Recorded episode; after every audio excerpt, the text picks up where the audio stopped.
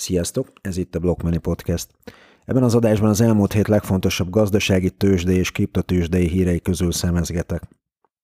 A hét elején volt hír, hogy Kína egyik nagy ingatlan befektetőjének, az Enronnak március 5-én jár, le 200 millió dollár értékű kötvénye, és a befektetők tudni vélik, hogy a cég erőből nem fog majd tudni fizetni, ezért azt a tőzsdén díjazták is. Napon belül nagyon alatták a papírt, 81%-ot esett, hogy ne legyenek egyedül a hírekben, a Shimano csoport is átütemezést kérte hitelezőitől, mint egy 1 milliárd dollárnyi lejáró kötvényük miatt.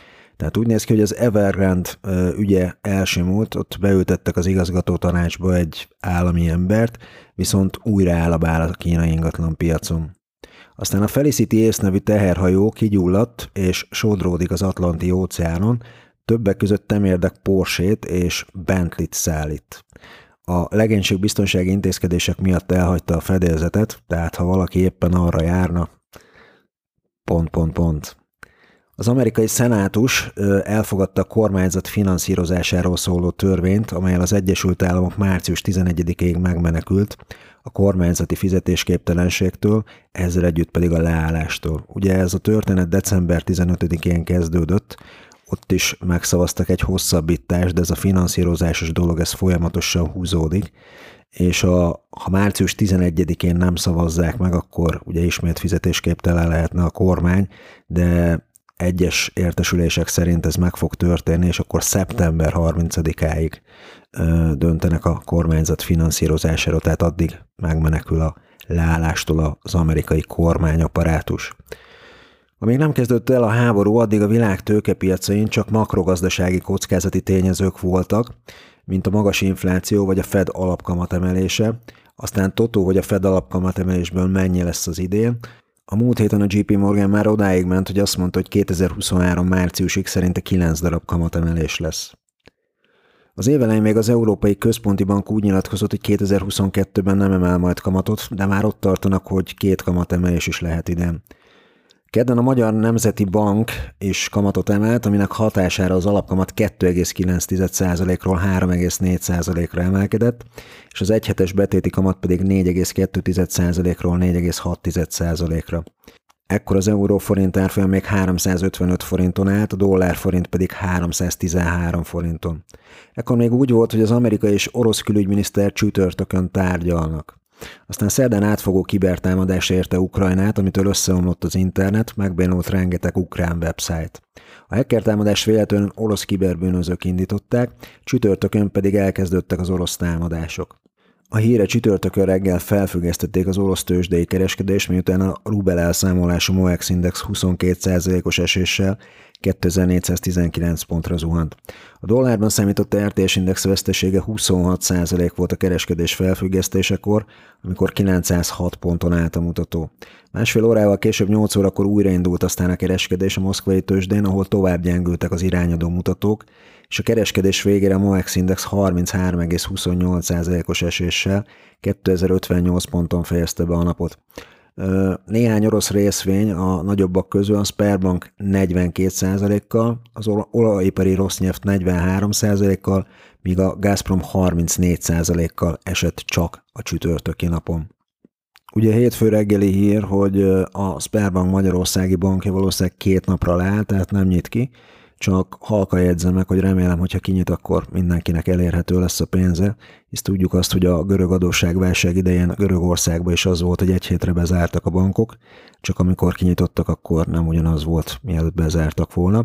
És a, a rossz nyelvt, ugye itt, akit említettem másodikként, a BP a 20%-os rossz nyelvt részesedésétől megválik.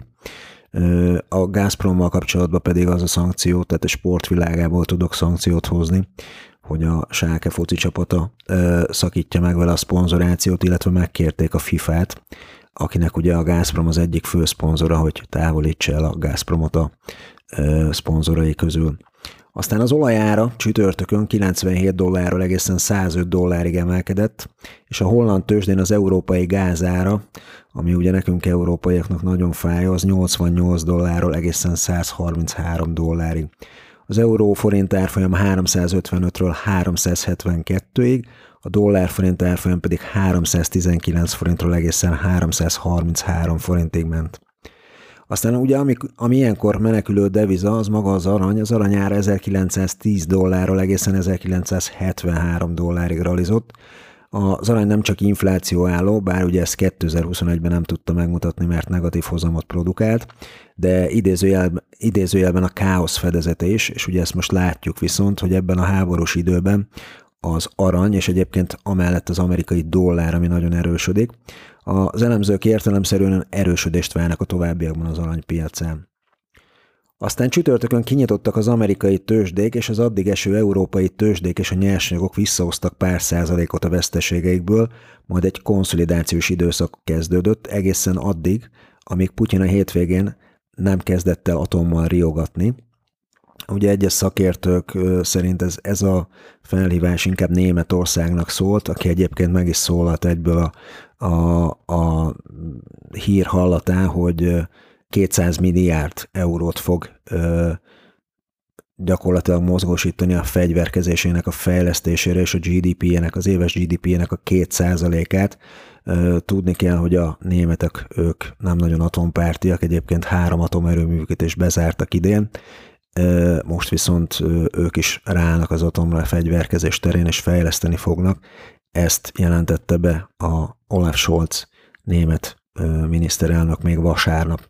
Aztán vasárnap élfélkor megnéztem a határidős indexeket, és ismét másfél-két százalékos mínuszban vannak, a nyersanyagok pedig közel a csütörtöki árakon várják az orosz, tehát a mai ukrán-orosz tárgyalásokat és az amerikai tőzsdenyítást. Visszatérve a gazdasági makrokockázatokra, a háború tovább emelt az amúgy sem alacsony alapanyagárakat, amik tovább fűtik az inflációt. Apropó infláció. Kiszivárgott, hogy a magyar infláció a januári 7,9%-ról februárban akár 8,5%-ra is felkúszhat. Nos, ez várható a világban is, más országokban, így most a Feden a sor, hogy a márciusi ülésén, amit ugye nagyon vár a tőkepiac, emele kamatot, és ha igen, akkor mekkorát. És innentől a makrokockázatok mellett megjelentek ugye a geopolitikai kockázatok is, ahol az orosz-ukrán konfliktus mellett oda kell majd figyelni a Kína-Tájvan dugóra, és újra Észak-Koreára, ahol újabb rakétakilövés történt a Japán tenger felé. Visszatérve az inflációra, pár adat, hogy mekkora Oroszország hozzájárulása nyersanyagok terén a globális kínálathoz. Hát palládiumból a legnagyobb, ott 45,6%, platinából 15,1%, a kőolajból 8,4%, itt viszont ez a világ kínálata, itt most Európára fordítva ez 26 a földgázból a világ fele 6,2 százalék, de ugye tudjuk, hogy Európa fele 40 százalék a földgáz kitettsége az oroszoknak, nikkelből 5,3 százalék, búzából 5 százalék, alumíniumból pedig 4,2 százalék. És akkor itt egy kicsit visszakanyarodok a chip hiányra.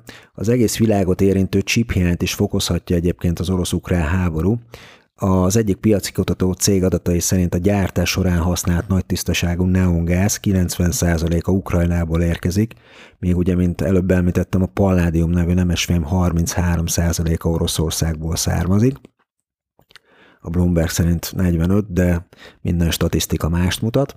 A neongáz orosz acélgyárakból érkezik egy ukrán céghez, ahol addig finomítják, amíg a gyártók fel tudják használni a csípkészítéshez használt lézerekhez. A 2014-es orosz-ukrán konfliktus kirobbanásakor a neongázára hatszorosára emelkedett, az elmúlt hetekben pedig mindent megtettek azért, hogy a cégek feltöltsék a készleteiket, tehát hogy ez még egyszer ne tudjon előfordulni. Hétvége megkapta Oroszország a legnagyobb szankciót aztán a nyugattól azáltal, hogy öt orosz bankot és magát a jegybankot is elvágja majd. Mondanám, hogy elvágta, de ugye ezt még nem tudjuk, hogy már meg is tették el, de hogy el fogják vágni a SWIFT rendszerből. A nyilatkozatból ugye nem derült ki, hogy mikor fog ez megtörténni, meddig tart, és melyik bankokat érint majd. A rendszerből való kizárással Oroszországot gyakorlatilag eltiltják a nemzetközi kereskedelemtől, ugye az export-import tevékenysége gyakorlatilag lehetetlenné válik. A SWIFT rendszerről csak pár szó, a SWIFT rendszer a globális fizetési rendszer kezdőbetűinek rövidítése, a SWIFT kód célja a pénzintézet nemzetközi szintű könnyebb beazonosíthatósága, a rendszer nem más, mint a bankok globális üzenetküldő rendszere, tehát egy telekommunikációs eszköz, amelyhez közel 11 ezer bank van csatlakozva, és napi 42 millió üzenet cserél gazdát rajta. 1973-ban alapították, központja Brüsszelben van. Ugye erre a hírre, hogy levágják Oroszországot, illetve azok bizonyos bankjét a SWIFT rendszerről, megjött az orosz kormány válasza is, megtiltották a külföldiek értékpapír értékesítését az országban. Hát ez, ez szólva pár szót, ugye magyarként nehéz volt az orosz piacon kereskedni közvetlenül, egy kicsit bonyolult volt, viszont ugye azok a befektetési alapok, akiknek van orosz kitettségük, és van ilyen ugye Magyarországon is vehető befektetési alap, azok most átmenetileg egy picit gondba lehetnek. Zárójelben jegyzem meg, hogy az orosz jegybanknak nagy aranytartalékai vannak, amiket otthon tárol. Kérdés, hogy ezt majd hogy tudja a kereskedelemben felhasználni. Iránt egyébként 2012-ben a nyugati szankciók következtében szintén lekapcsolták a SWIFT rendszerről, és még abban az évben bukta éves olaj exportjának a felét gyakorlatilag. Aztán bizonyos iráni vállalkozások 2018-ban elkezdtek bitcoint és más kriptovalutákat használni fizetésként, hogy kikerüljék Donald Trump által bevezetett bizonyos intézkedéseket. 2021-ben az ország pedig bitcoin bányászénak felajánlja, hogy kedvezményes áron kapnak áramot, cserébe bitcoinjakat az államnak kell eladniuk, kicsivel a piaci ár alatt. Ugye Irán gyakorlatilag így akart üzletelni bitcoinnal a szankciói miatt a világgal. Most viszont ott áll a helyzet, hogy áramhiány van Iránba is, mint egyébként például Kínába, ezért tiltva van bizonyos köröknek a bitcoin bányászat a március közepéig. És itt jön majd képbe ugye a kriptó és a törvény, ami Oroszországban épp elfogadás alatt van, de erről egy picit később fogok beszélni, nézzük a kriptópiacot. A kripto total market cap, tehát a kripto total piaci kapitalizáció a héten egyébként 1500 milliárd dollárról 1700 milliárdra nőtt. Hát a főbb kriptok közül nem nagyon találni nyerteseket, de egy mégis volt, ez pedig a Terra. Ő ment a legnagyobbat, a hét elején még 50 dollárt érő coin, a hetet 73 dolláron fejezte be, arra a híre, hogy a Luna alapítvány bejelentette, hogy 1 milliárd dollárnyi lunát ad el, hogy létrehozzon egy bitcoin tartalékot, amely vészhelyzetben az UST stablecoinját támogatja. Ugye ez mindig vita tárgya, hogy a stablecoinok között, ugye általában ezt kötik valamelyik ország valutájához, ha most a Tetherről beszélünk, mint a legnagyobb stablecoinról, ugye az USA dollárhoz van kötve, és Ugye ez mindig téma, hogy van-e mögötte annyi eszköz, tehát egy deder mögött van-e egy dollárnyi fedezet. Ugye most a Luna azt így próbálta megoldani, hogy egy bitcoin tartalékot hoz létre, hogy biztosítsa a fedezetet mögötte, és hát ez ugye magát a blokkláncát, a terrát egy kicsit megdobta erre a híre. A főbb kriptovaluták viszont ugye estek, az Ethereum e, e, a múlt héten 9%-ot, a Bitcoin 5%-ot, a Ripple 9,7%-ot, a Cardano 17%-ot vesztett az értékéből. Aztán a Washington Post szavai szerint az Oroszország és Ukrajna közötti csata a világ első kriptoháborúja, mivel mindkét fél felfedezi a határok nélküli, engedély nélküli valuta előnyeit. Ukrajnai részről ezt ugye a kapott adományok formájában, még orosz részről az ország SWIFT rendszerről való lekapcsolása miatt említik a kriptókat, mint fizetőeszközöket. Ugye az ukránoknál volt hír a héten, hogy közel 400 ezer dollárnyi bitcoin adomány érkezett egy ukrajnai nem kormányzati szervezetnek, ami a fegyveres erők támogatását végzi. Az összes adomány viszont, ami a civil szervezeteknek érkezett eddig, már elér az 1 millió dollárnyit. Aztán hír volt még, hogy a fiat pénzt adományozó oldal, a Patreon felfüggesztette az adományokat egy ukrán non-profit szervezet számára, Ugye a Patreon az a cég, aki főképp a YouTuber, youtubereknek, akik ugye fizetős tartalmakat osztanak meg, ő nekik segíti intézni a nekik való fizetés gyakorlatilag. Aztán az FTX kriptotősde főnökét is mélyen megérintette a háború, ezért a tőzsde minden ukrán felhasználójának 25 dollárnyi kriptót adományozott. Az Ukrán Nemzeti Bank csütörtökön ugye felfüggesztette a devizapiaci kereskedést, korlátozták a készpénzfelvételt, egy személy körülbelül 3300 dollárnyi készpénzt vehetett fel, ez pedig ugye az embereket arra sarkalta, hogy a kriptóhoz forduljanak. Az emberek a kunai ukrán kriptotősdén váltották át hívnyájukat, általában Tether stablecoinra, Ukrajna egyébként épp nemrég hozta ki a szürke zónából a kriptókat, és legalizálta azokat. A Kunak kriptotős, de egyébként február 24-i beszámolójában jelezte, hogy forgalma majdnem meg háromszorozódott, és meghaladta a napi 4 millió dollárt. A Chainalysis szerint ez egy jellemző cég, Ukrajna kriptovaluták legnagyobb európai alkalmazója, és a negyedik legnagyobb a világon. Az egyik social médián írták például, hogy egy Dán újságíró bitcoinért vett egy használt kocsit, hogy aztán tudja mozogni vele az országba. Az orosz-ukrán konfliktus kapcsán az Ethereum alapítója Vitalik Buterin is megszólalt, és elítélte ő is a háborút. Ő Oroszországban született egyébként, és családja 2002-ben pont Putyin hatalomra jutásának évében diszidált Kanadába. A háborúval kapcsolatban egyébként úgy nyilatkozott, hogy az Ethereum semleges, de én nem vagyok az. Utalva ezzel arra, hogy a blokkláncot nem érdekli a politika, a tranzakciók utalásra kerülnek, ellenben őt viszont érdekli és elítéli a háborút. A háborúval kapcsolatos kriptohíreken túl is bőven vannak hírek a kriptopiacról, hisz ez a piac folyamatosan fejlődik, és fundamentumai mit sem vesztettek az elmúlt időkéből. Ezekből hoztam most párat, először is a sporttal kapcsolatban. A Super Bowl, ugye ami nemrég volt az amerikai fociliga döntő, megdobta kriptós érdeklődést a mainstream terén is. Egyes szolgáltatók hatalmas érdeklődésről számoltak be reklámjaik nézettsége kapcsán, a legnagyobb érdeklődés a Coinbase kriptotőzsdénél volt tapasztalható.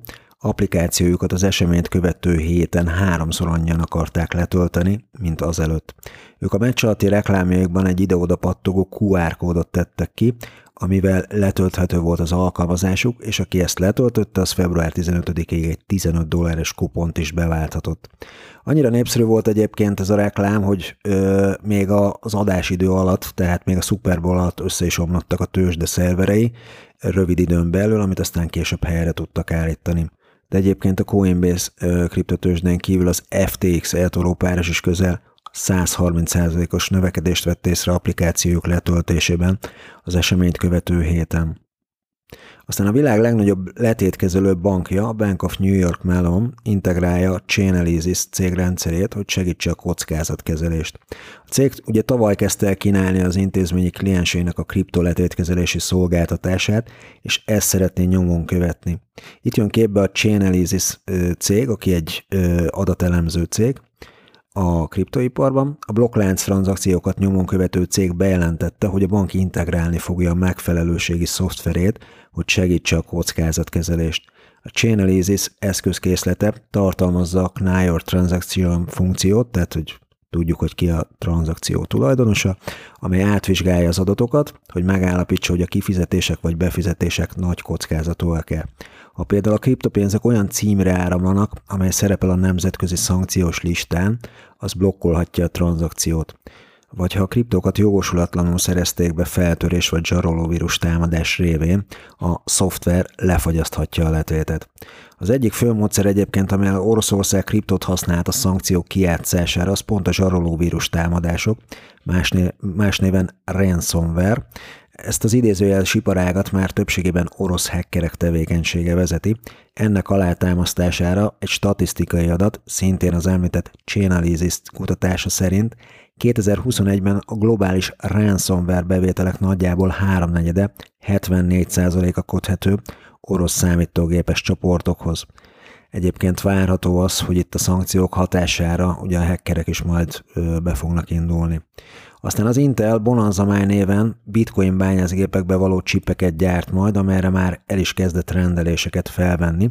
A chipgyártó óriás egy új 3600 wattos bányászati berendezést is bemutatott, amiben 300 BMZ1 chipet ö, raktak, és az Intel BMZ1-ére már több nagy mennyiségű előrendelés is érkezett, nevezetesen Jack Dorsey cégétől, a Blocktól, korábbi néven ugye Square, és az Argo blockchain felhőbányászati pulttól.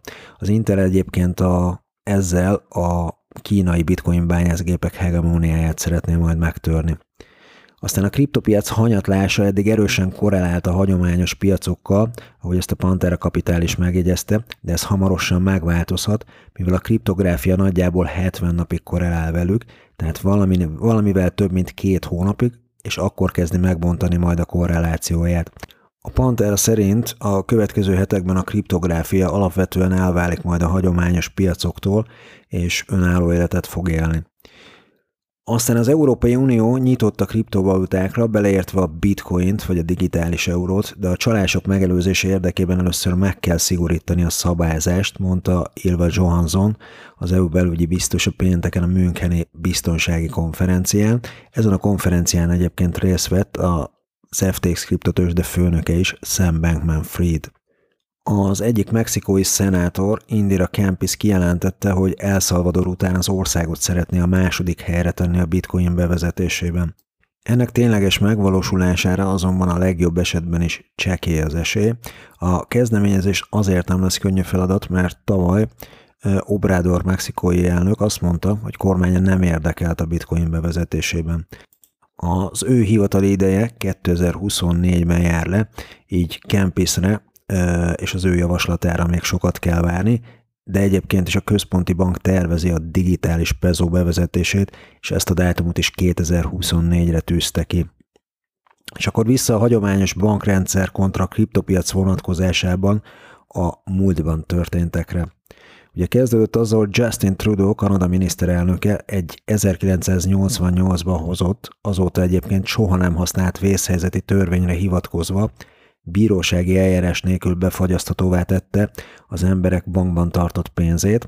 Ugyanez kiterjed a kriptotősdékre, és ez ügyben meg is szólalt a Kraken kriptotősde vezére, hogy ez van, ez a szabály rájuk is vonatkozik, de ugye ha valaki nem központi kriptotősdén tartja a pénzét, azzal semmit nem tudnak kezdeni. Ennek hatására mentek is a kriptoadományok a kanadai konvojban résztvevőknek, aztán jött Ukrajna, Nemrég legalizálta a kriptót, és kinyilvánítja, hogy magához szeretné vonzani a blokklánc fejlesztő cégeket, háborúba sodródik, kriptóba kap adományt, az emberek a rívnyájukat kriptókra váltják. Aztán jön Oroszország, ahol még január végén a jegybank be akarja tiltani a kriptókat, majd Putyin leszól a jegybanknak, hogy ezt azért gondoljátok át, majd először február 11-ére, aztán február 18-ára ígér megoldást az ügyben, de ezt az időpontot is eltolja március közepére, sőt még a lakosság véleményét is kikérik a szabályzással kapcsolatban. Majd jön a SWIFT rendszerről való lekapcsolása Oroszországnak, még az is elképzelhető egyébként saját véleményem szerint, hogy Oroszországban befagyasztják a lakossági befektetők számláit átmenetileg, a Rubel hétfő reggel ugye a Swiftről való leválasztás miatt tovább zuhan, és a múlt csütörtöki értékeihez képest már 30%-ot vesztett értékéből a dollárhoz képest, tehát van igény most a lakosság körében a Rubel kriptóra váltásához. És akkor még visszatérve a szuperbólos reklámok általi kripto népszerűsítéshez, szóval a kriptopiac fundamentumai jók, csak a világban zajló geopolitikai és makrogazdasági tényezők jelenléte most, ami egy kicsit megállt parancsolt, Hangsúlyozom, nem csak a kriptopiacoknak, hanem az egész tőkepiacnak. Az árfolyamok nézegetése helyett most azért szorítsunk inkább, hogy minél előbb legyen vége a háborúnak. Egy ideillő Mahatma Gandhi idézettel zárom a mai adást, amit erőszakkal szerzünk meg, az csak erőszak árán maradhat a miénk. Ha tetszett az adás, kérlek kövess be a csatornámat és ajánl másoknak is edukatív célra, Találkozunk a következő adásban, addig is szép napot, minden jót nektek, sziasztok!